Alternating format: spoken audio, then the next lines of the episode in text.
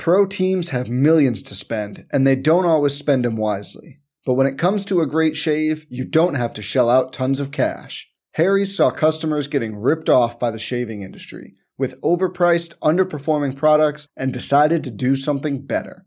They found their own way to make beautifully designed razors for a fraction of the price of the other big brands, so you never wonder if you overpaid. Harry's shaving products look great, and the weighted handle makes shaving feel great too. I like to keep my beard neat, and Harry's always leaves me with a smooth yet crisp shave. Harry's quality is top notch, thanks to German engineered blades made in their own factory that stay sharp longer. You can get a five blade razor, weighted handle, foaming shave gel, and a travel cover for just three bucks at harrys.com slash bluewire and Harry's has the highest customer satisfaction in the shaving industry, plus a convenient subscription option that you can cancel at any time.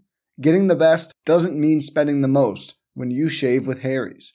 Get started with a $13 trial set for just $3 at harrys.com slash bluewire. That's harrys.com slash bluewire for a $3 trial set. Good luck with the most beautiful game. Do us proud. Red alert! They're up and running again.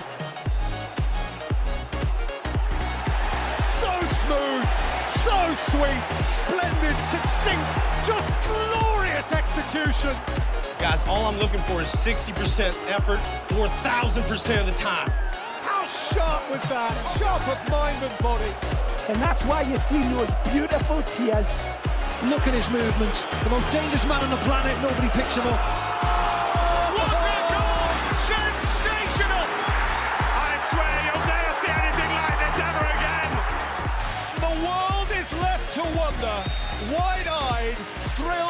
Bemused. How on earth did that happen? Hello, everybody, and welcome back to Wonder Goal, the soccer betting podcast from the Action Network, presented to you by Bet365, the world's favorite sportsbook brand. Sign up with promo code ACTION to get Bet365's exclusive sign-up offer in New Jersey and Colorado. You bet $1 on any game, you get 200 free. We're back to talk about the Premier League this weekend. 10 games coming our way. Then we'll do a little jaunt around Europe. We'll give out our favorite underdogs. And then at the very end, give out our best bets in this match week for the Premier League. But we have to start in North London, where BJ's Arsenal take on Anthony's Liverpool. Arsenal's plus 150 at home. Uh, Liverpool plus 155. The draw here is plus 260. Those odds, of course, provided by Bet365. Anthony, we'll start with you here. Your other team, Tottenham, your second team, they close plus 270 on the road against Arsenal. Liverpool's plus 155. I think right away that's telling you that there might be a little bit of value here on Arsenal. Uh, I, I'm looking that way. I can hear arguments otherwise. What do you have here? I think it's very hard to make the case, you know, and I went back and forth on this and, and friend of the pod, Brody Miller was like, how are we not taking Arsenal? And my first glance when I looked at the line was from a buy low and sell high point of view. How are you not buying low on Liverpool and selling high on Arsenal. I mean, Liverpool have looked shaky. They just drew Brighton. Arsenal get the big win in the Derby against Spurs. Now there's a natural letdown. But what's the argument that Liverpool, as currently constructed, is better than Arsenal? It's an entirely a priors argument to make that right. case. And it depends on when you set those priors, because if you go back to the last two months of last season, Arsenal and Liverpool were comparable teams. If you go to the first two months now of this season, Arsenal has a better expected goal difference than Liverpool through the first eight matches of the season. If you look at their schedules, they're very comparable. Both teams played United. Liverpool, you know, both teams losing to United, but Liverpool didn't, you know, they didn't have to play Spurs. So there's a maybe a scheduling advantage, I'd argue, that Arsenal have played a slightly, slightly tougher schedule. Arsenal haven't played Brighton, of course, but uh, other than that, you know, from a number point of view, I'm pretty close. And I actually am very close to showing value on Arsenal here because yeah. I've bumped them considerably. And I know BJ refuses to do so, but uh, I think that uh, we're baking a little bit too much of our priors of the first half of last season now into our data if we're saying that these two teams are even at Arsenal. I was shocked. I thought, like you, I mean, and, and I haven't bet on Liverpool in a very long time just because of how good they've been and the, the prices have been so out of control uh, before looking at the odds at Bet365, I thought, you know, I, I, I'm to have to swallow it here and probably bet Liverpool, especially if they're around the number that, or, you know, close to the number that Tottenham closed. And I looked at the number and this one just doesn't make sense to me. And, and BJ, I don't understand, you know, you're an Arsenal supporter. Anthony and I are over here, and he's a Liverpool supporter. I'm an Everton fan, so I'm a little biased here, but I don't understand how you're not jumping in with us. yeah, I mean, it, it's Anthony's point. It's priors, right? Because what you have to ask yourself, okay, is Liverpool significantly worse? Not not significantly worse, but are they a big time step down from the magical run last season? I would say yes and no. I think they've gone through some some struggles. You know, Thiago being out for a long time kind of messes with the numbers for Liverpool, especially defensively. He's been back. I thought it was interesting. Klopp switched to a 4-2-3-1 against Rangers in the Champions League and just to get four attackers on the field. You know, if he plays something like that, I think that gives Liverpool a little more structure and a little more attacking threat. What's interesting is, you know, the match towards the second half of last season, it was a midweek one, it was a makeup match. I believe it was on a Wednesday. Liverpool won that match 2 nothing. XG was pretty close. You know, neither team really created anything of value. I'm pretty sure there was a goalkeeping mistake from Ramsdale on the first goal. But to make the case for Arsenal is in that match, Liverpool only had a 25% pressure success rate. And Liverpool's press has not been to the intensity that it's been in last season. You saw how Brighton was able to play right through it. De Zerbi basically just baited on the press. Liverpool just doesn't have the intensity. So they, you know, they created overloads in between the lines and they got their passing structures together and they played right through Liverpool. Arsenal can do the exact same thing. I can't get to the number on Arsenal. If it's if we're truly big, I don't know how, how could you not get to this number? I mean, Liverpool's run last season was historic, right? They were, Yeah, but this is not. they were, they were, they were a plus 1.7 xG differential per 90. Like they were incredible. So to say that Liverpool is now, you know, essentially a, a point, what are they at 0.7 right now? Essentially a goal worse. I don't, I don't buy that at all. Like I think they're still somewhere in the 1.2 to 1.3 range. And I don't know if I can price Arsenal up there yet. So for me, I'm passing. I do think there is a little value in Liverpool though. I really do. Like I, I know they haven't been good, but like Anthony said, You're a this is a great, this is a good sell high spot in Arsenal, but there's no way I'm betting against Arsenal. But you're not match, selling so- high. The price is. it's a pick 'em. I don't understand. At home, at, At home. home. Look, look. Yeah, I I don't, don't think I don't this. think Liverpool are four tenths of a goal better than Arsenal right now uh, on a neutral field per ninety. I don't. I don't. Yeah, I at this see that. very moment, no. Uh, not with We'll see. Arsenal putting up numbers that they're a goal better than their opponents thus far, and especially at home. Look, you can make criticisms of Arsenal away from home, and I think there will be fade spots for them down the road. And look, I thought early in the season there was a couple good ones where you know maybe they were a little overvalued, laying you know multiple goals, goal and a half. You know the Fulham match comes to mind, but even that match, you know they were they dominated that match, right? And you know you go back to the Palace match opening day, probably their worst performance of the season until United. So, you know, their two worst performances coming on the road are notable when when they've been so dominant at home. Uh, and I think that's that's got to be taken into consideration here. The one thing I'll say is that Liverpool's two toughest matches this season against Napoli and Manchester United, Thiago did not play. So we'll see how much of a difference he makes. I mean, we know Play the on against off splits with him That right now, but we'll mean, see. They were. I they do th- I mean- I mean, drew, I- Ever- I- they I drew can't- Everton. They drew Brighton. this, this, I don't. We'll see. This is crazy. Yeah, going from Arsenal, Liverpool to Bournemouth and Leicester. It's a beautiful way to transition. The Cherries, they're plus 250 at home. Leicester plus 105 underdogs on the road off of their big win in the relegation six pointer on Monday Night Football against Nottingham Forest. The draw here is plus 240. We know that this Bournemouth offense can't create anything. The defense, though, is you know not terrible. If you remove that 9 nil drubbing to Liverpool. They've only allowed 10 goals in, in seven the other seven matches, minus 9.6 expected goal differential on the season, uh, which when you're only creating 3.8 expected goals for on the season, it kind of shows you that their defense is not the issue here, right? That said, like their offense isn't the type that you want to back against a tough defensive side. This is a pretty easy pass for me here. I'm I'm not I'm not too interested in going against Leicester again with another terrible team. So I'm going to pass, but you two think we could be seeing a little bit of a cage rattler, BJ. Absolutely. I mean, the under two and a half being plus money is pretty crazy in this match. So Bournemouth, they're still yet to create over one expected goal in a match this season. They've created just two big scoring chances against non-big six sides. Like you mentioned, Michael, they have been pretty good defensively. In the matches against Aston Villa, Nottingham Forest, Wolves, Newcastle, and Brentford, those matches only averaged 1.9 expected goals total. Leicester, on the other hand, against non-big six sides, because they've played quite a few, they've also been playing really low event styles because, you know, the four matches they played Brentford, Southampton, Brighton, and Forest, those matches only have averaged 2.1 expected goals.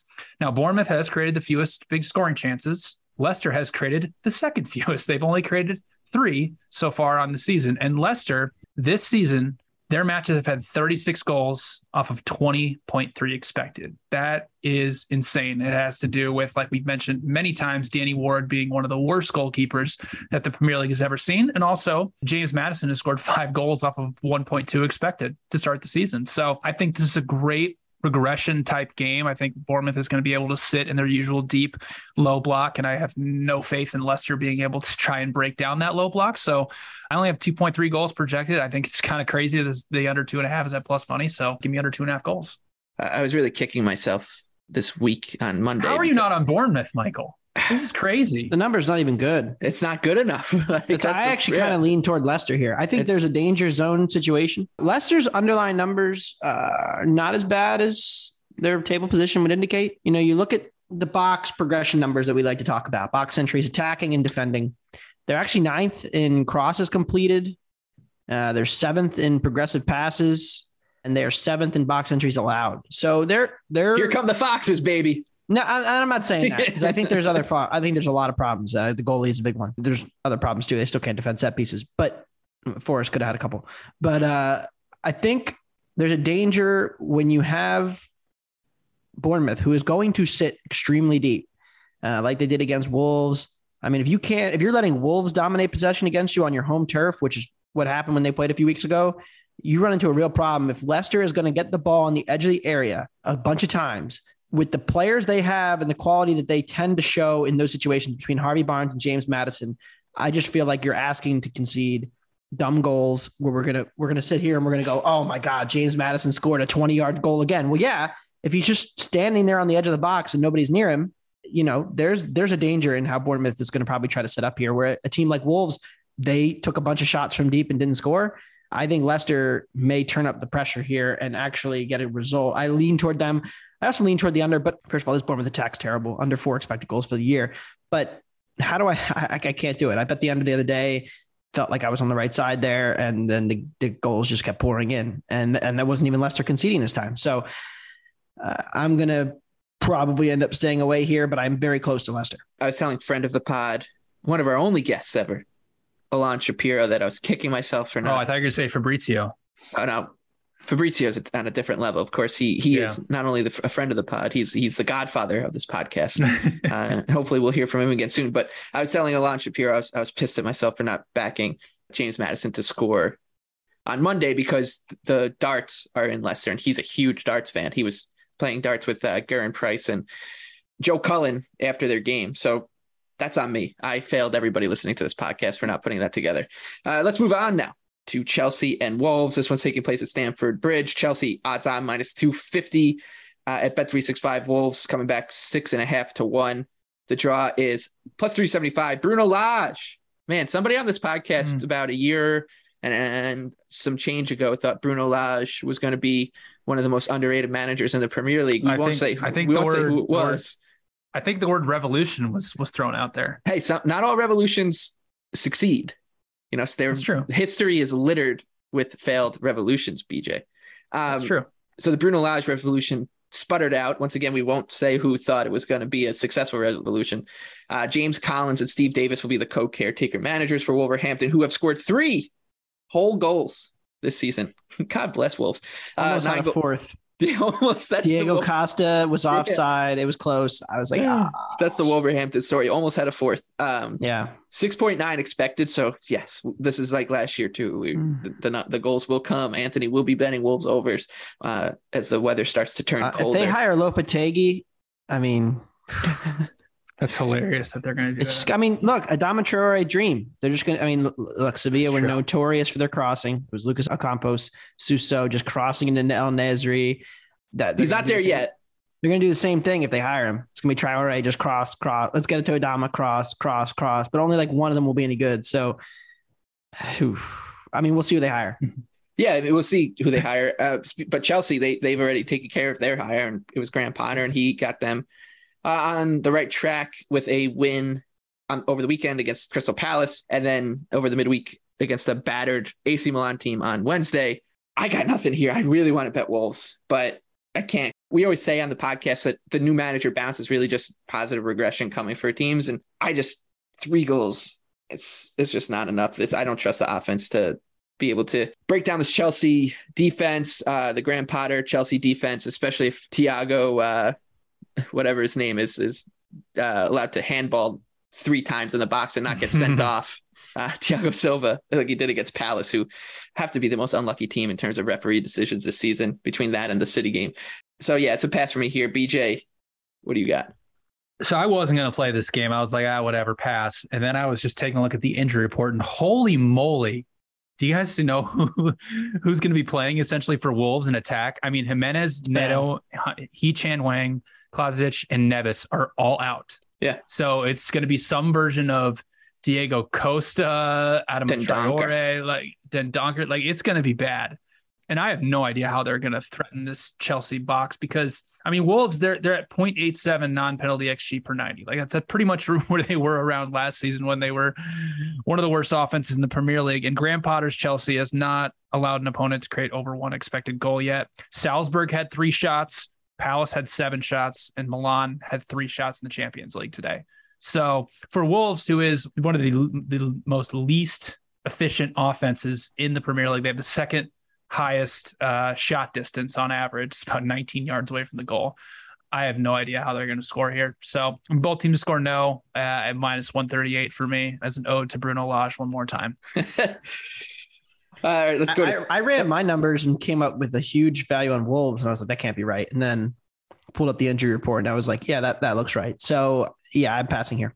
Me as well. So that means we can talk about Man City. They're pretty good. Uh, minus 900 against Southampton. This match is taking place at the Etihad. Uh, Saints plus 1800, 18 to 1. The draw is 8 to 1.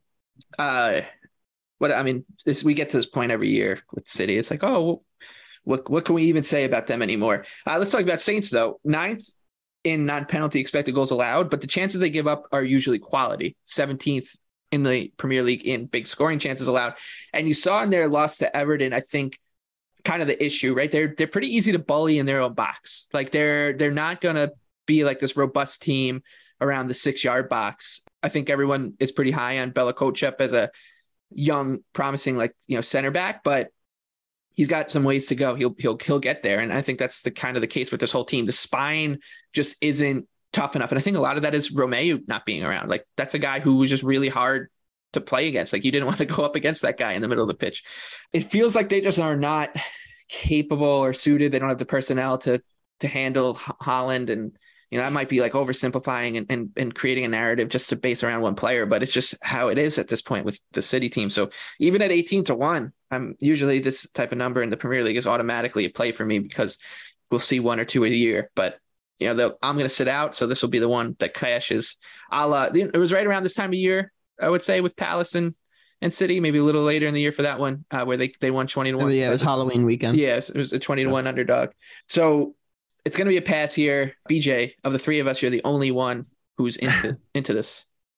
Yeah, I think both teams score no is kind of cheap at minus 125. Who cares about the City offense? Yeah, they'll probably score four or five here, but the Southampton offense really hasn't been that good. They've obviously just created over two expected goals against Everton, but I mean, they're still at 1.05 non penalty per 90. They've only created seven big scoring chances in eight matches. They only have a little over six expected goals from open play. The problem is, is they just don't have a consistent goal scoring threat. Like nobody on the team has scored more than two goals. Che Adams and Adam Armstrong are both averaging under 0.3 xG per 90. And maybe the most concerning thing in terms of this match is that they are the worst team in the Premier League at playing through pressure. They're dead last in offensive passes per defensive action. And the City defense I mean, only 4.9 expected goals allowed in eight matches. Like, if you remove penalties, the only team that's created more than one expected goal against them was Newcastle. So this defense has continued to just be one of the best in the world. Because maybe if you know some teams have leaked through and got some goals. So yeah, both teams to score no minus 125. I think is a tad too cheap for how bad this Southampton offense is and the fact they're not going to be able to play through pressure against City. I was a little surprised when I saw our show notes that neither of you are going to be joining me on this one. Uh, Newcastle minus 134, Brentford plus 333 on the road. The draw here is plus 275. Newcastle has been much better than their record suggests. We know that. We've covered that. They should have more than two wins according to their you know goal differential, expected goal differential, whatever. But I still think this number seems a little bit high because they're going up against a good team. And I know Brentford does their game travel on the road away from Brentford Community Stadium? That's always a question, but it's still, I think it's still a decent number on a team that has shown to be in that kind of eighth to 12th best team in the Premier League at so far this season. So I like, and, and Newcastle isn't that much ahead of that. So I like, I like Brentford here on the road, uh, plus 333 Anthony. They're the third best team at creating big scoring chances. That's something Newcastle doesn't do a good job of preventing. Flip it over. Newcastle does a good job at creating big scoring chances for themselves, three, third in the Premier League. But the Bees are sixth best at prevent, preventing them. So they're a tough team to beat, better than three to one at going up against a non elite team. I'll take it. Yeah, I think Brentford can find some success here in transition opportunities. I do think Newcastle's a little bit weak there. Uh, but Newcastle's had very impressive underlying numbers. And uh, you can't really take much from last week with the early red card against Fulham. But they're a team who continues to be due for some positive regression. Their field tilt numbers, fifth best in the league expected threat, fourth best in the league. There's a lot of things to like about Newcastle, and there's not as much to like about Brentford away from home in this spot where they're, you know, I think Brentford's solidly an average team in the Premier League, but going on the road plus a half against a better team, no thanks. If it got to plus one, I'd bet it, but I'm not betting Brentford here. Let's talk about Brighton then. This is the 12:30 p.m. kickoff on Saturday. Mm-hmm. They're plus I'm disappointed that BJ is not joining me here, but I know is, he loves this, Tottenham. This match, so. you you are insane to think that this, this line this creates is value. this is kind of the inverse of, of, the Arsenal and Liverpool match, where I looked at this line and I was like, "This is, doesn't make sense to me." But uh, the Seagulls are plus one seventy five at home, hosting Spurs plus one fifty bet three six five. The draw is plus two forty. I got nothing here. I think this line looks right, and I was expecting it to be a lot higher on uh, Brighton. But Anthony, you think it's more than suitable for a bet. Look, I thought, I look, I bet Spurs for the first time all year on Tuesday. And after watching that game play out, I would bet it again and again and again and again. I thought that was good process, bad results. Uh, Spurs got Kane, Harry Kane couldn't the, tap any. Yeah, he couldn't tap yeah, They got him free in the box twice, man, like in the six yard box uh, for crosses, and he just whiffed on him. And then, you know, Son just misses wide, and Richarlison had a chance. There were chances, and Spurs were the better side. They should have won it. Uh, sometimes that happens in soccer. Uh, I don't take too much into it in terms of the result of the game. Now, when you watch back what happened in the game, I think you run into an issue that I'm now concerned about, which is the Dejan Kulusevski injury. Because I love Richarlison, but this team lacks creativity right now when Kulusevski's not on the pitch. Remember, Spurs' big run. Yes, it started with Antonio Conte in November. They got everybody going. Kane and Son were firing, and everything was great. But when they took the next step, it was when Kulusevski came into the team. And they have not been as good without him because they don't have a playmaker. Who's the playmaker for Spurs right now? It's Ivan Perisic, probably on the left wing back, and then Emerson Royal stinks. And it's Kulusevski, who is not probably not going to play in this match. So you're going to get Richarlison. And they get the ball to the final third, and they seem like they lack ideas because Son is now in more of a playmaker role, which is not his best strong suit. Uh, Kane uh, is stuck getting on the end of chances because they need him to do that, but he can't be the playmaker that he's very good at being. So I think there's a bit of a disconnect here, and I think Spurs are overvalued. I do. I don't have a huge numbers edge here, but I think from a stylistic point of view, Brighton will be able to play through Spurs. Spurs are not a good pressing team. Brighton will have plenty of time on the ball. They're at home in this match. I, I would be surprised if Spurs won it. And look, it's not that crazy from a numbers point of view. Both teams have played a, almost enough of a sample now to draw conclusions from. Brighton have played Liverpool, so they both you know have played good teams in this league. Brighton and Spurs, based on FBref's XG numbers, have the same expected goal difference per 90. So now I'm on the road and I'm getting them as a slight underdog. John bet, you know, pick them. So I like Brighton and I bet the Seagulls this morning. Do you know the last team to be this short traveling to Brighton in terms of a Big Six team? Well, Man United probably. It was that lame duck, horrible Man United team at the end of last season. Like, are you really going to sit here and say that the this Tottenham team and that well, Man United well, team are comparable? Brighton Is Brighton really that much better than they were towards the end of last season? Truly, I don't think so. I mean, this line, I think they're playing better. Like, I'm not playing it, but pro teams have millions to spend, and they don't always spend them wisely. But when it comes to a great shave, you don't have to shell out tons of cash. Harry's saw customers getting ripped off by the shaving industry. with overpriced, underperforming products and decided to do something better.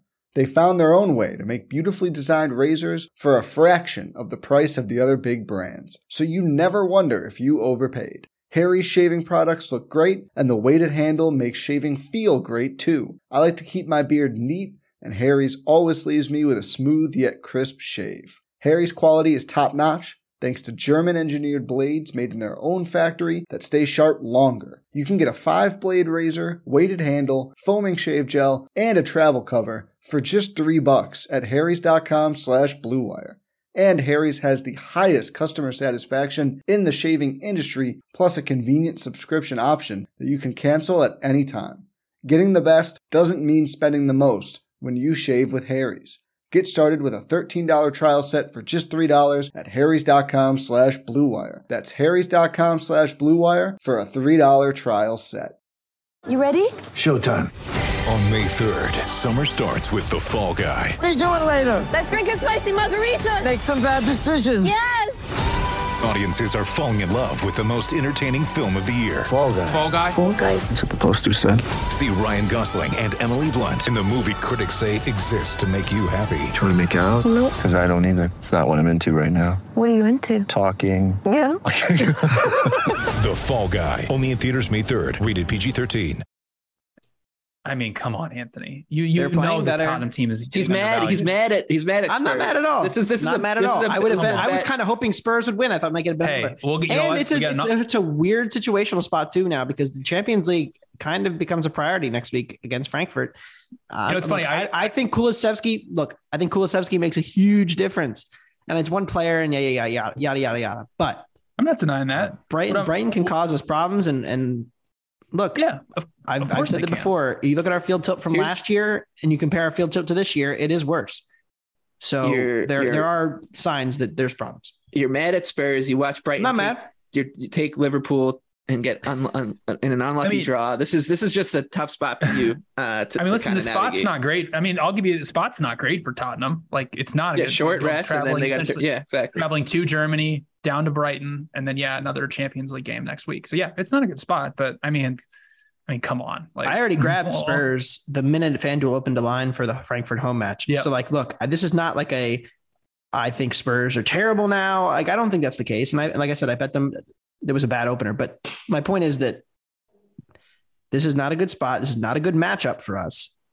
And it's it's a spot that we really struggled in in the spring against this team. We couldn't create anything, even when we were playing really well at home. We were minus 180. We created less than one expected goal. I think there's a problem in this kind of matchup, and I like Brighton at home. All right, you're you're telling Tottenham go to your room. I'm very mad at you. Uh, I'm not mad. I'm Look, disappointed. look, I, I Uh, was more, I was, mo- I was not that upset by the Derby loss. I'm gonna be dead honest with you. I was not that upset because I, I thought they played okay, but That's that's not what that's not what you said when you were when you called me right after in, in tears. Palace uh, plus one ten uh, hosting. Leeds Leeds plus two forty. The draw is plus two fifty. Um, question: Was this Palace defense ever going to improve? Uh, that's really what you're asking about. they in this conceded less than one XG to I know. Chelsea. No, They gave up two goals though. That's that, like at some point you just got to do both. You got to like if you're going to get results and, come, Uh, and they're complain, allowing the win, highest. okay, look, I love allowing- Palace. and win I me love bets Palace. Uh, in this spot. I, I like Palace. I think. Go look, on. I, what? I'm gonna Go keep on. Going. your I'm boy? I'm shocked Yeah. by this. Yep, go. Look, I think I've got the better team, who has been dominant at home, and I get plus money on them. That's enough for me. I am a fan of Jesse Marsch. I am a fan of Leeds. I think you know, obviously, last week's numbers are a little bit skewed because you know they got an early, somewhat early red card, and that kind of led them to be defending for their lives for the end of the match. So you can't apply too much into that, but I don't think we can even use Palace's numbers still. And that's going to be the case for like three or four more matches until they play mediocre Yeah. teams. The sample of them against not very good teams, there's one game, and it's Villa. That's the worst team they've played, and they dominated them. And I think this is a perfect get right spot at home. Sinisterra being out, by the way, Yeah. is a big loss for Leeds. I mean, he's very lively, excellent in transition. It's where Palace could get exploited. I don't think that will be the case in this match. And I look, I like Leeds a lot. Their performances away from home have not been nearly as good as they've been at home under Marsch. And I think that is definitely something that uh, I believe will be a problem in this match going up against the best home, you know, one of the best home away splits in that there is. I mean, Leeds have played three away matches this year and they got handled by Brighton, they got handled by Brentford, and they played Southampton about even. I think Palace is much closer to the Brentford and the Brightons of the world than I do Southampton. And I think uh, I'm only I'm getting plus money here. I'll take it. I, I make Palace minus 105. You're mad at Tottenham. I'm I'm just maybe I'm just mad at Crystal I'm not Palace. mad at Palace. And, I- like uh, they lost to Chelsea. Like, I know, don't but I Chelsea's thought like. I just and they I- lost on were like up- an 88th they- minute. I know, they were, but they were up one 0 They were up one 0 They were up two 0 against Man City. These I'm just I'm mad at them. That's all. That's that's what's skewing my my look here. Uh, maybe I'll join you. I- I think I, there's a I, case that, I thought I was going to be passing on this. You could make the point that Vieira is like mismanaging these leads against big teams and sitting a little bit too deep and inviting too much pressure, right? They blow a 2 0 lead to City. They blow the lead to Liverpool. They blow the lead to Chelsea. But the fact that they have leads against these really good teams is more important to me than the fact that they keep blowing them. Uh, they've dropped a ton of points this year. Does anybody really think they're a bottom six team? No. So positive regression's coming. I'm all in on Palace. All right, I'll, uh, I'll just trust you. Yeah, I just will. Uh, this I've match I love. mo- I mean, we haven't even lost that much money on Palace. If you think, well, you it. haven't. I bet the money line. So like, I, Right, and I'm and I'm used. I'm used to that kind of just like swing on a team. Speaking of, like one of them was the biggest one for me la- last year was West Ham. Like they were winning at big numbers all throughout like the early part of our fall and, and into the early winter, and then plummeted. But let's talk about those hammers. 9 a.m. on Sunday, West Ham minus 138 against Fulham, plus 375 on the road for a London derby. The draw here is plus 280. Fulham is going through it with injuries. Uh, Alexander Mitrovic is doubtful. Antonee Robinson still doubtful. However, West Ham isn't good. Like they're just not good right now. So I'm not terribly concerned that you're getting a, a, a slightly weakened Fulham team at this number. This is a good number to go against West Ham. Uh, you're getting close to four to one. I think when the lineups come out, this number might go up even further, like when everything's confirmed. So you might want to just sit back if you're into the pain like I am and going to be betting uh, the Cottagers here. And I know that the defense has been terrible and it's getting to be where Marco Silva had Everton, you know, just he sometimes just ignores the other half of the game, which it's fun to put the ball on the carpet and create scoring chances, but you also need to defend a little This bit there. Marco. You got to defend. This Uh, is this is this is taking stuff personally. You just don't like Marco. They're I think the Marco, league. I liked Marco. I think he's very handsome, but he's a little stubborn. Uh, Fulham defense, 20th in non penalty expected goals allowed and big scoring chances allowed. But here's the good news, Anthony. Here is the good news David Moyes is West Ham. 19th in creating non penalty expected goals, 18th in creating big scoring chances. They're just not good enough to exploit it right now. I like Fulham. I like Fulham on the money line. BJ, am I crazy? No, uh, you're not crazy. I mean, West Ham matches this season are averaging 1.7 non-penalty expected goals. That is uh, true David Moyes ball. But with Fulham, I mean, they are they are painfully too direct right now. I mean, highest direct speed, second fewest passes per sequence. You have 16 direct attacks compared to just five build-up attacks. That's the lowest in the Premier League. So the direct correlation of like actually creating consistently creating big scoring chances, it's not good for Fulham. They have taken 56 shots from open play and created just a little over five expected goals. Only Bournemouth is worse in the Premier League. And also, Anthony mentioned on uh, a few last pod or a few pods ago, but they're really reliant on Mitrovic scoring. Like he's scored, he has five of their nine expected goals on the season. Like he's questionable. I don't know if he's actually going to play in this one. So uh, I have a hard time seeing how they're going to create anything of value who against the David Moyes defense that is third in the Premier League in non-penalty expected goals allowed. They're only allowing 0.86 per match. Like that's It's crazy nuts when you consider when cons- you, consider how last year. bad their defense, Yeah. yeah, what their how bad their defense was towards the second half of last season. And listen, it does, you know, being healthy obviously matters. Like they, their defense Yeah. has been healthy. But I mean, last five matches, which has included two matches against Tottenham and Chelsea, they haven't allowed a, any of those teams to create over one expected goal. Only 3.2 expected goals allowed in their last five. So, I mean, Moyes is really just back to his old ways. He's just sitting deep in a low block. They're dead last in passes per defensive action. They're not coming out and pressing. They're 15th in field field tilt. But hey, it's been successful, so why change it, right? I mean, and then for Fulham, Define like successful. mentioned, 0.86 non-penalty expected goals allowed. That's pretty successful. Right now, defensively at least. I'm not trying to say we'll get to their offense. Because, well, they're 15th in the uh, table, though. I mean, yeah, I mean, like, it's because the offense can't score. You know, the offense has been really bad, right? The right. if you can't score and you can't counter, then yeah, that's bad. Defensively, it's working, but you know that transition of getting it forward, going offensively, really isn't working. So, I mean, Fulham will have Palhinha back from yellow card suspension. That's obviously massive for them. I'd say he's outside of, you know, that one striker at uh, where Manchester City. I'd say that uh, Palhinha is probably the signing of the summer. Man, you sound like someone who hasn't watched Conor Coady play this season. yeah, Haaland doesn't even count uh, as signing of the summer. Yeah. Uh, but anyway, I mean, West Ham's created four big scoring chances on the season. Like they're painfully bad offensively. So both teams to score no is project is is at plus 110 right now. Like that's crazy. That's plus money with how bad both of these offenses are. So um, let's keep the both teams to score no train rolling. Give me that at uh, plus 110. Anthony, if I bet Crystal Palace, will you bet Fulham with me? No. All right, let's talk about Everton and Manchester United. Do you know what time this game's kicking off on Sunday? 10:30 p- Central 2 Time. 2 p.m. Eastern Time. A seven, oh, really? Se- yeah, it's a it's a seven p.m. kickoff over in England. Oh, uh, because it's the BT Sport game of the uh, of the week. Um, of and usually year? that's usually that slot is twelve thirty uh, in England, but that would have not given Manchester United the requisite like forty eight hours uh, from their Europa League match, so they had to move it to the other open slot, which is two p.m.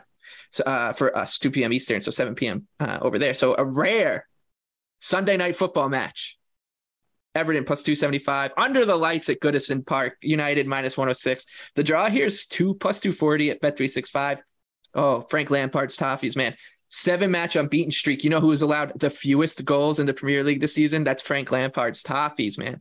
They haven't allowed more than a goal since they played Aston Villa, and they've only allowed more than one goal in one match this season and I'm not too concerned about the defensive regression because they have regression proof goalkeeper Jordan Pickford, the mm-hmm. center back pairing of Coady and Tarkowski. Like they're they're just really good at defending their box. And with Gana in front of them, like this is a team that's probably going to beat their expected goals against numbers for the season. Just when you think about their personnel, and I don't, I'm not too concerned about the offense against this Man United defense that ranks 16th in non-penalty expected goals per 90, 16th in shots allowed per 90, and 12th in big scoring chances. Uh, they got picked apart by a Manchester City team just a little bit. They're just a little bit better uh, than Everton. I think we could all agree on that. And uh, it's it's been weeks and weeks of me, of me beating this drum and saying, "You guys are missing out. Get on the bandwagon. It's coming. This team's going to pay off." And they've paid off. And now all of a sudden, guess who's joining the party? BJ and Anthony. Anthony on Everton, first time in what a year and a half. I'd have to go back and look. I definitely bet a couple of Everton unders uh, last year. I don't remember betting on Everton, uh, but I think that the stylistic matchup here is that Everton will successfully be able to sit deep and counterattack Man United. And I think that United thrives in certain situations when they can when they can uh, you know win the ball and run into space behind. They use Sancho and Antony, but United have a striker issue right now with the injury situation. That's concerning. United do not do enough for me to dominate possession and dominate games against lower table sides, especially on the road. That creates a situation where I'm a bit concerned for them here in this spot. It's also a weird situation for them with the uh, Europa League travel right before. Then they're going to have to travel up to uh, or over to Everton. Uh, so it's not a great situational spot. It's not a great number situation either. I mean, look at United away from home this season. They went to Southampton and won 1 0, but they lost expected goals. They went to Leicester and won 1 0, but expected goals were 1.1 to 0.6. Uh, we, we know about Leicester, eh, not that inspiring performance, you know, in hindsight. Uh, and then they went to Sheriff and won the expected goals by one. Did a 2 0 win. Good performance, but it, it, again, it's Sheriff. I think that there are still concerns, and I don't think everything is all right at Man United. What? So I like Everton plus a half. And BJ will tell you they're the worst team that's ever existed, and I disagree. but I'm just surprised but, uh, you're like kind of seeing the light here, Anthony. That maybe this Manchester United team. Everyone's seeing the light here in this match. Finally, uh, look, I think there's the definitely. I mean, look, you you bet Arsenal against them. I was I was out on that trap. I think that was a bad matchup. But I think there are certain matchups Crap. that United will be good in, but there there are some that I don't want any part of them. And this is one where I want no part of Man United. Kind of like the Ole thing. Uh, it's just Ole. Again. Yeah, it's kind of where we're yeah, at. No, United, right? Yeah, exactly. I mean, this is, I mean, credit to Erik Ten Hag for actually having to, you know, being able to develop a different style style for Manchester United because he realized that his defensive midfielders and center backs suck, so that he needs to essentially play a low defensive line. I mean, United is playing the lowest defensive line in the entire Premier League right now. Like that's and crazy to think about. Like they've played. They stopped in, kicking it short. Exactly. The They're kicks. just playing it long. like they've they've they've turned into Burnley, Michael. Like United is just now. I mean, they probably should have hired Sean Dyche if they're going to play this way. Um, but hey, listen, Michael. I mean, Dominic Calvert-Lewin has been upgraded to questionable for this match, so we it might doesn't matter. We got finally. Maupay. We might find no. We might finally see the striking duo of Maupay and Dominic Calvert-Lewin, which I know everybody has been waiting for to see to really unlock this Everton attack. But I mean, no, I mean even last year, Everton really, I mean, they beat United at Goodison Park. Like they held them under one expected goal. And then they did the same thing at Old Trafford when they drew them 1 1. And I mean, United, they're allowing a 1.68 expected threat per 90 minutes. Like only Everton, Bournemouth, and Crystal Palace have a higher expected threat allowed. Like teams are just getting inside the final third and creating chances against United. And yeah, they're playing, they're sitting deep. And, you know, the the city match, we can't really, you know, we, there are things we can take away from that, like that. Yeah, United still have a, a lot of problems to go way beyond Harry Maguire. Varane is out for this match as well, so it's going to be Lindelof and Lisandro Martinez back there. Not not a great center back pairing. It's going to be great to watch Onana versus yeah. Lisandro Martinez. I mean, United 16, United 16th in expected goals allowed. Like this defense is still really, really bad. Uh, so yeah, I'm on Everton plus half a goal. Like the trip to Cyprus in the middle of the week, like or on Thursday, is is is challenging because United lost to Sociedad and they have to take this match seriously. like they can't just go in and walk on and try to walk over Nicosia. Like they have to take it seriously. So yeah, give me the Toffees plus half a goal in this one. I think that makes it what nine for nine on United fades, Anthony. So I, I lost count. Are you up on those? I feel like I don't know. Probably not, but I'll, I'll I'll keep doing it until well, I, I mean, to the beginning of the season was just it was free money, no matter if you were betting on or against United. If you're listening to this podcast, but yeah, I think uh, this is this is just a, a banger of a spot for Frank Lampard's Toffees, and he's got them going in the right direction. It feels good uh, right now. Hey, guess who's back on Monday Night Football? Nottingham Forest plus 230. oh, hosting, hosting Aston Villa uh, plus 120 oh. on the road. The draw here. How do they keep getting all these island matches? I'm like almost certain they have the Friday match the following week as well. You know what's incredible? Is this, is, uh, is this the end of Steve Cooper? No, no, no. Because when they oh, go down, he, he's the, he, he's the guy. He's the guy who's going to have to bring them back up. Yeah. Here's the problem. I am going to bet Nottingham Forest in this match. That's the problem. I might be. Uh, the, I might be too. It's a. Like, you think about well. the matchup here. Like, just think about it simply. What's Nottingham Forest's biggest problem on the field? Like, I'm not talking about the absolutely sociopathic recruiting.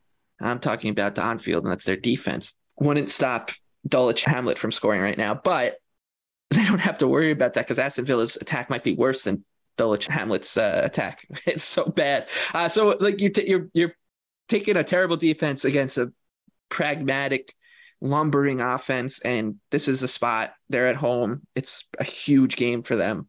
Uh, I I like Forest. It sucks, but I the House of Pain it's the city ground. Uh, I'll be on the tricky trees here, Anthony. Look, it's very hard for me to do this because of what I've said about Villa and my positions on them uh, and my belief in them. Uh, but I I do show a little bit of value on Nottingham Forest at home. I've actually I've actually bumped them too. in the last two weeks, and I know that's hard to say after they lost to Leicester. But I actually thought they did some things well in that match. I thought they uh, went to Leicester and, and played about even unexpected goals. And sometimes, you know, we were in a meeting, BJ, during this game. Taiwo hits the post on, on a one on one chance.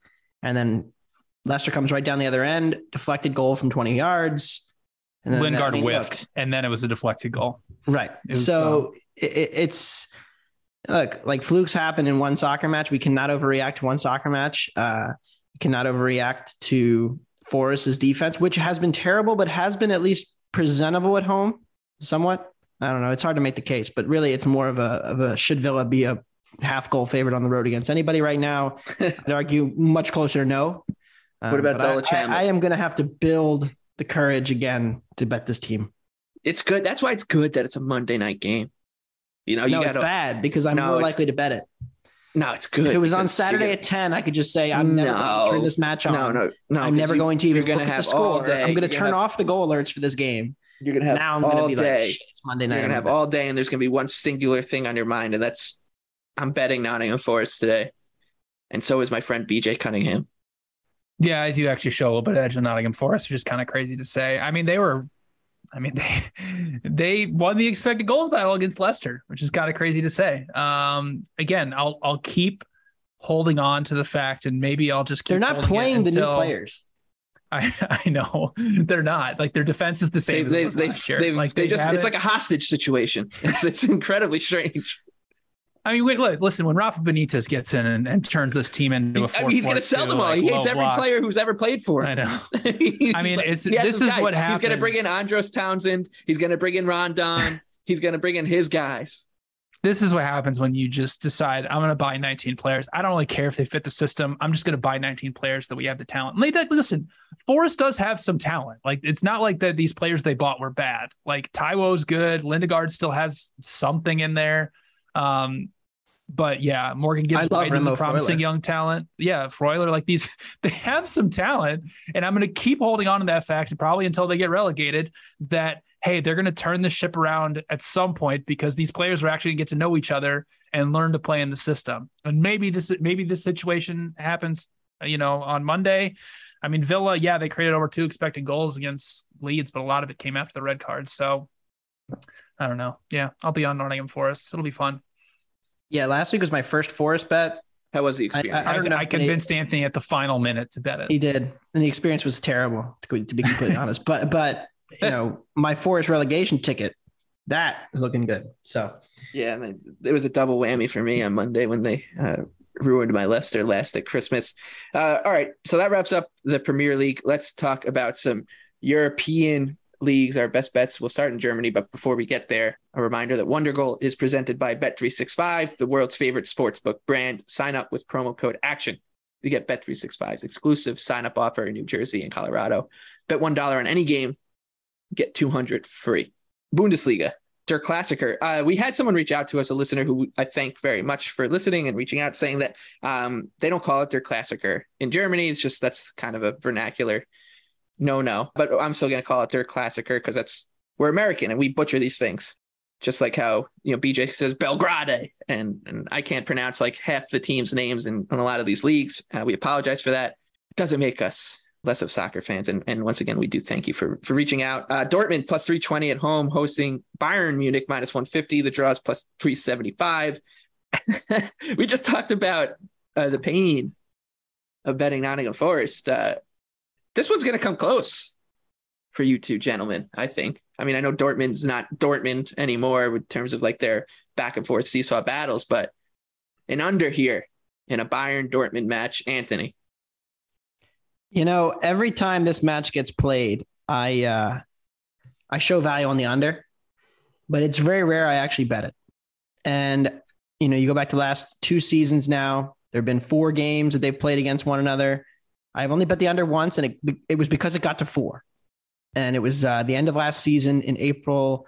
And I was like, all right, four is just too much. It ended 3 1. There was 3.2 expected goals. There was a penalty in there, but I pushed. But but the reality here is that this Dortmund team is just not the same. And they, no, I also normally look to play Bayern in this match. Normally, Bayern is actually undervalued for me because I think the uh, the market uh, prices these two teams closer than they actually are on a consistent basis. I remember betting, you know, Bayern in the first match, but from a stylistic point of view, this Dortmund attack looks very lost when they're not playing a team called Sevilla. They did absolutely nothing for the majority of the first half against Cologne last week on the road. That's a pretty big red flag going up against Bayern. You look at the underlying numbers for this Dortmund team, and we've talked about the regression, but they're getting almost nothing from Tony Modeste. And he was somebody who finished well above their XG last season. He has 14 shots in seven matches. That's really bad for the supposed second best team. Jude Bellingham is getting more shots than Anthony Modeste. Marco Reus is their third leading shot getter. He's out. Their fourth shot person, Marius Wolf, Gladbach reject. So think about all of the issues that that that also probably so- out for this match. Right. Think about all the, you know, problems with that when you think about it. And, you know, Donyell Malen is up there too, somebody who's not getting regular minutes right now. So where are the shots coming from that are going to trouble this Bayern team? They're not there. I think Bayern is a little overvalued because now they're up to like minus 150, minus 160. They've taken money. They actually have taken more money as Dortmund was smashing Sevilla. People were betting, you know, somebody was betting Bayern to roll Dortmund, which I think is a kind of a of a sense of what the situation is Well, right now. they, they rolled with- Pleasant, obviously. So Yes, that, they definitely moved the needle. But but the reality, I like the under three and a half. This this is one of the rare times I will actually bet it. I like betting it more so at Dortmund because you might get a better defensive effort. Defense is still okay. You know, they were really bad on the road at Cologne last week, but they're still, I think, improved. So give me the under. And BJ, you're you're in for the pain too, huh? Get ready for the greatest roast of all time the Roast of Tom Brady, a Netflix live event happening May 5th. Hosted by Kevin Hart, the seven time world champion gets his cleats held to the fire by famous friends and frenemies on an unforgettable night where everything is fair game. Tune in on May 5th at 5 p.m. Pacific time for the Roast of Tom Brady, live only on Netflix. Yeah, I mean these matches are always stupid, like Anthony mentioned. I mean, both matches were under three and a half expected goals last season, like Anthony mentioned. The second one had a penalty in it. I mean, Anthony hit the nail on the head that this Dortmund attack just has nothing right now when they have to face uh, a good side. But the flip side of that, and we've been talking about, it, is that their defense has actually greatly impl- improved with Sule and Schlotterbeck at, as, a, as a center back pairing. So I think they'll be able to do some things to help keep Bayern out versus, you know, last season playing Hummels and Akanji back there. I think that's a big improvement. Um, Bayern has a couple guys that might be out. You know, Thomas Mueller's questionable. Uh, Coman's questionable as well. So obviously they have a ton of depth. So I'm not trying to say that Bayern's attack is going to, you know, not have their way in this match. But yeah, I, I only project 3.1 uh, goals. So yeah, I'll I'll jump on the pain. It it won't be fun, but yeah, there is some value on the under. I mean, I think Moukoko is going to start. I mean, he's 17. Yeah. And then, like he shows promise, but he's 17. He's he's not uh, not very big either. So um, yeah, him and Adeyemi up top. Oof, man. Yeah, that's. Uh, I mean, they're going to start Tony not- Tony Modeste, but I mean, Modeste is in decline. He, I mean, he, I mean, if Bayern wants to play a high line, like he's not getting it behind them. So like, how is Dortmund really going to threaten Bayern if they want to play a high line? You know. Right. So yeah. Uh, what else in the Bundesliga for you this week, BJ?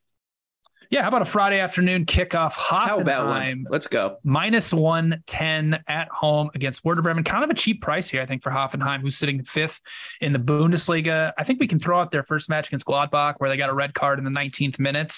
Their last seven matches, they have a plus 5.2 expected goal differential, and they've only lost the expected goals battle once, and it was to Dortmund on the road. Last season, they were a really good offensive team. They were top five in expected goals. They created the second most big scoring chances. They played through pressure well. They progressed the ball up the field very well their Achilles heel was they just gave up far too many big scoring chances. They allowed 1.75 per match this season. They went out and they got Ozan Kabak from Schalke, who's now, you know, slotted into their starting center back pairing. He's improved them quite drastically. Now they're only allowing around one big scoring chance per match. So if the defense is improved. You still have a really good offense. And Werder Bremen, uh, they're they're drastic overperformers offensively. 18 goals of around 12 expected so far. I found this kind of funny. Werder Bremen has scored in every single match this season except for against Augsburg of all teams, which is crazy to say. But stylistically, I think this is a good advantage here for Hoffenheim because Werder Bremen, they love to press high. Like they're top five in pressures in the final third and high turnovers. But Hoffenheim, they're bottom five in those two categories. They're sixth uh, to last in field tilt, but they are top five at playing through pressure. So I think they'll be able to sit deep and basically open up, allow Werder Bremen to come on, bait them to press them, and then really play balls through and progress the ball up the field and, and create a lot of big scoring chances. So I have Hoffenheim projected at minus 133. So I like the price on them at minus 110 at Bet365. Uh, Anthony, we have a couple teams of the podcast. One of them is Mainz. I'm going to talk about another one when we get to La Liga. You're on Mainz here. Yeah, you know, it's actually been kind of an underwhelming season for Mainz thus far. Their underlying numbers are pretty average, uh, and I think they are still in a good spot here at home against Leipzig. Leipzig with a big win in the Champions League, aided by some shocking goalkeeping. I mean, I don't want to rant about goalkeepers, but they've cost me a lot of money in the last week, just passing the ball right to the other team. But Leipzig still looks extremely vulnerable in defensive transition. I mean, you, you watch the game today, Celtic had a lot, um, many periods of sustained pressure in that game where it looked like they should have scored in the first half and then in transition just ripped them apart in the early part of the second half. Uh, so I still have major question marks about this Leipzig defense, even though watching Chris and Cuckoo cook is a lot of fun. Mainz still excellent defensively. And so I think this is a good matchup for Mainz at home. They are undervalued. I like them on the draw no bet line, and then I'll be betting them uh, in our underdog segment as well. From Germany to Spain, La Liga. BJ, uh, let's start with you. Yeah, I like uh, Sociedad Villarreal over two and a half goals at even money. So, um, listen, we all love Alexander Isak on this podcast, but Sociedad's created 7.7 expected goals in the five matches without him so far, which is actually a higher average than they had with him last season. That again, we love Ishak, but something kind of maybe a little bit notable. I mean, they just put five past Girona on the weekend. This is the same team that underperformed drastically last season. You know, 40 goals off 53 expected. They were due for some positive regression. Unai Emery's Villarreal does have the second best defense on expected goals, but uh, you kind of have to take it with grain of salt given the schedule they played. Valladolid, you know, Atletico, obviously a very, very difficult test. And Getafe, Elche, Betis, Sevilla, Cadiz, not exactly murderer's row. On the flip side, Villarreal's offense is absolutely clicking just like it was last season. They didn't lose anybody over the offseason. They already created 13 expected goals in seven matches. And, uh, you know, per info goals, expected goals model, they have only been held under one and a half expected goals uh, one time in their first seven matches, and it was against Getafe. And, you know, the two meetings were pretty high event last season. The first one had four, over four expected goals created, and the second one had 3.2. So two and a half goals is at even money, which I think is a little cheap. So uh, like over two and a half in Sociedad Villarreal. There's been a scoring explosion in La Liga this year. It's been fun. Yeah, might, uh, I, I, think we're gonna have to start playing some overs in uh, La Liga. Not against this team though. That's Athletic Club Bilbao. That's my favorite bet this week. They're on the road uh, against Anthony's boys Sevilla. Bilbao Los Leones, the team from the Basque country. They're plus 140. 65 to 1 to win La Liga. Three points adrift of Barcelona right no. now. and the best, uh, the second best defensive Maybe. team. It, they're the second best defensive team uh, by expected goals in uh, the Spanish top flight right now. They're taking on Sevilla, who are the second worst and are just look just awful. Also coming off uh, some short rest. So yeah, even as a road favorite, still continue to sell low, which is bad betting hygiene, but I'm going to do it anyways on Sevilla with Los Leones. Bilbao. First bet on them for me. I think the season uh, feels good to be back in the Basque country. Anthony. I will say bet regret maybe of the year for me. Lopet, the players knew Lopetegui was getting fired before the game. I didn't know that. And I didn't find out until the Golazo show kicked off. And they said that on the broadcast. And I was like, why am I, why do I have my bank account on Dortmund here at plus 140? Like that's an absurd number. And then they scored in the six minutes. So, uh, do you know Sevilla's bringing in? I hadn't heard, but no matter who it is, he's not going to solve their problems. It's Sampaoli from Marseille. Oh my goodness! Just, just oh my gosh! They're they're out just to get you from BJ. one hated team to another.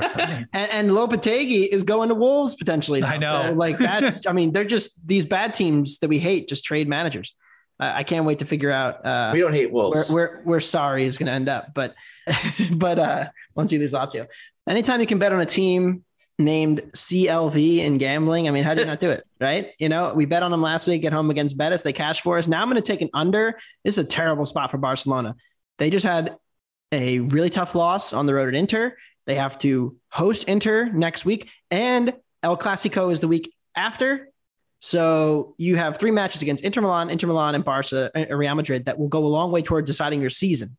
And this is in October. I mean, it's getting dicey for Barca and our tickets right now, but now they have a home match against Celta Vigo, and Barcelona has been flat in the last few matches, and I think that uh, there's there's some pressure surrounding Lewandowski, but really I think this is more a matter of they'll probably wake up at some point. But I do not think this is the spot where they will do that. Celta Vigo is a bet on team for me. They're a team who's run really unlucky thus far with their expected goals allowed. They've conceded 13 goals from less than nine expected. Vigo's a solid team. They're a top half team in the league. Under three, I think their defense will be effective. Barca will be flat. Under. That's an interesting spot. Uh, maybe maybe Celta Vigo on the money line. Yeah, I looked bit. at Vigo plus one and a yeah. half too. I might play both. All right, let's talk uh, Syria Ah, because we have to. Uh, BJ laying it with Torino. Yeah, kind of a cheap price here, I think, for Torino at home against Empoli. I mean, I thought, at least I thought, Torino would take a step back this season after after losing Bremer and a couple other key pieces from that team that we all loved last year. But they've continued to be pretty good. I mean, they haven't even expected goal differential through eight matches, but you know, four of them came against Lazio, Atalanta, Inter, and Napoli. The other four matches were against Monza, Lecce, Cremonese, and Sassuolo, and uh, they put up seven expected goals and only allowed 3.6. Um, you know, Torino obviously plays this very slow possession based style, whereas Empoli is 4 4 2, but they love to come out and try and press teams high, which leaves them very open and why they allow a lot of expected goals. They have the second most high turnovers in Serie A, but Torino is the third best team in Italy at playing through pressure. So I have no doubt they're just going to rip apart this Empoli defense, uh, who has been pretty lackluster to begin the season, like they were last year. Um, have Torino projected at minus 149. So I like the value at minus 125. Anthony, what, what do you have for us from your motherland? BJ and I disagree here. He's going to be on Verona. I'm Oh going to be on gosh. Salernitana. Look, I think our priors are wrong on Verona because you're basing uh, off of last year's numbers. This team is so much worse than last year's. It's not even comparable.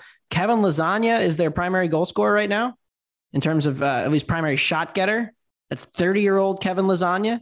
Uh, I have no idea how this team will continue to score for the rest of the season. I, am very skeptical of this team. Uh, I think they're a prime fade candidate. Their last three away matches 0.7 expected goals against Empoli, 0.3 against Lazio, 0.8 against Fiorentina. Then they came home 0.3 against Udinese. They had one good home game against Sampdoria, who was also in the relegation battle. That was at home, though. Now they're going on the road. Also, you can even go back early in the year against Atalanta at home, a very weak Atalanta lineup. They took a lot of money, created less than one expected goal, 0.5. So this team just has no goal scorers. I mean, look, they were lucky last year. They were a prime regression candidate. And then they lost the two dudes who were really good at finishing the chances and running really hot. I think they're really bad. And I think the market's not, uh, not quite caught up yet. So give me Salernitana at home. I think they're uh, You'll Uh, never ever give comparable- me Salernitana. comparable Ever. team. Comparable team at home. Love it. League One. BJ, what we got? How about Lorient on the road against Stade de Brestois? How about a third straight fade of uh, Brest? They've been they've been bad. Like they have been horrible. They've allowed 10 expected goals in their last six matches. Like they just played Auxerre over the weekend. Auxerre got a red card in about the 50th minute, and Brest still only created 0.6 expected goals. And Lorient, yeah, they've been overperforming, but they're riding a five match win streak coming into this thing. They've, you know, they haven't been good defensively, but I think the price is a little crazy. I mean, this Stade de Brestois team is is one of the worst teams in France. So I think you're getting a, a, good price here on, uh, on on a red hot Lorient at drawn a bet at plus 120. All right, that wraps up our jaunt around the rest of the Big Five, our little European adventure there. Now we get to talk about our favorite underdogs for the week. As always, I will remind you these bets are not for the faint of heart, but we will tell you what the odds would be if you put all three of these teams together in a three leg parlay. BJ, back to France. Yeah, I'm just living in the uh, relegation zone of France betting it. It's just been torture for me this season. But this Clermont foot team is annoying the living crap out of me. They have the fewest expected goals in League On and have allowed the most. They have a negative 10.2 expected goal differential. They are sitting in ninth place with four wins. I tried to fade them over this past weekend with the Ajaccio. It did not go well. They scored two bangers in the 90th minute. It was not fun. So I'm taking Auxerre plus 260 on the road at Clermont Foot because there's no way in hell that they should be minus 105 against anybody in France. This team is taking the fewest shots of anybody in France, and they've allowed the second most. This team is really, really bad. They lost their best striker from last season. They've just been overperforming like crazy. So, yeah, I'm just going to keep trying to fade this Clermont Foot team uh, until till the end of the season until or until I'm bankrupt. So Auxerre plus 260. Uh, a team that I've been regularly fading uh, to mixed results. West Ham minus 138. They're hosting Fulham. Fulham, my favorite underdog, plus 375. That price might continue to tick up uh, as lineups come out because Fulham is going through a little bit of an injury song and dance here. Uh, it's been a downward swing for the Cottagers. Uh, their defense is not very good. In fact, they're near the bottom or at the bottom in terms of non penalty expected goals allowed and big chances allowed. But West Ham's offense, 19th in creating expected goals, 18th in creating big scoring chances. This game could turn into a little bit of a rock fight. And if that is how it plays out, you're going to be wanting to hold a plus 375 ticket on the Cottagers. Marco Silva and Fulham. They're my favorite underdog. Anthony, what's yours? Yeah, Leipzig's a better team than Mainz, but they're not a better team to the point where they should be this much of a road favorite. I like Mainz plus 215 at home. Our boys from Germany, excellent at preventing big scoring chances, should be able to find some success in defensive transition. Still have question marks about Leipzig. They're not dominating matches. BJ talked about this last week. Field tilt numbers a little bit concerning for Leipzig, and they have been prone to be flat in random games. We've seen it against Frankfurt. We've seen it against Gladbach. Could very well be flat here. Fulham, Auxerre, and Mainz. Three leg money line parlay, 53 to 1. I feel really good about this one. This yeah, what a parlay. is going to be the one that hits. You're going to want to be on it. And if it does, Anthony will send you a Philadelphia Phillies jersey uh, if you leave us a comment or something. All right, let's talk about our best bets in the Premier League now. BJ, we'll start with you. Yeah, I like Bournemouth Leicester under two and a half goals at plus 105. I really don't think this should total should be sitting at plus money. Bournemouth against non big six sides have created little over two expected goals on the season. Their matches against non big six sides are only averaging 1.9 expected goals. They've created the fewest chances, big chance scoring chances in the Premier League. Leicester has created the second fewest in the Premier League. They've only created three on the season, and their matches against non big six sides are only averaging 2.1 expected goals. Leicester is a big time candidate for some unders here. They, their matches have had 36 goals off of 20.3 expected. It's been a mixture of really bad goalkeeping and James Maddison just making a ton of shots from outside the box, which really isn't that sustainable. Bournemouth's going to sit in the low block, and I really have question marks if Leicester's going to really be able to actually break down that low block that's actually been pretty good defensively. So under two and a half goals at plus 105 for me. My best bet is Everton. They're plus 275. And a quick reminder you can follow our best bets and our underdogs in the Action Network app. Uh, the username is Wondergoal Podcast. I like Everton because they're good. And I've been trying to tell you guys this for a long time that Frank Lampard revolution, just like the Bruno Lage revolution that I called, uh, it's going well. Everton have are on a seven match unbeaten streak. They haven't allowed more than a goal since their game against Aston Villa. That was the second game of the year.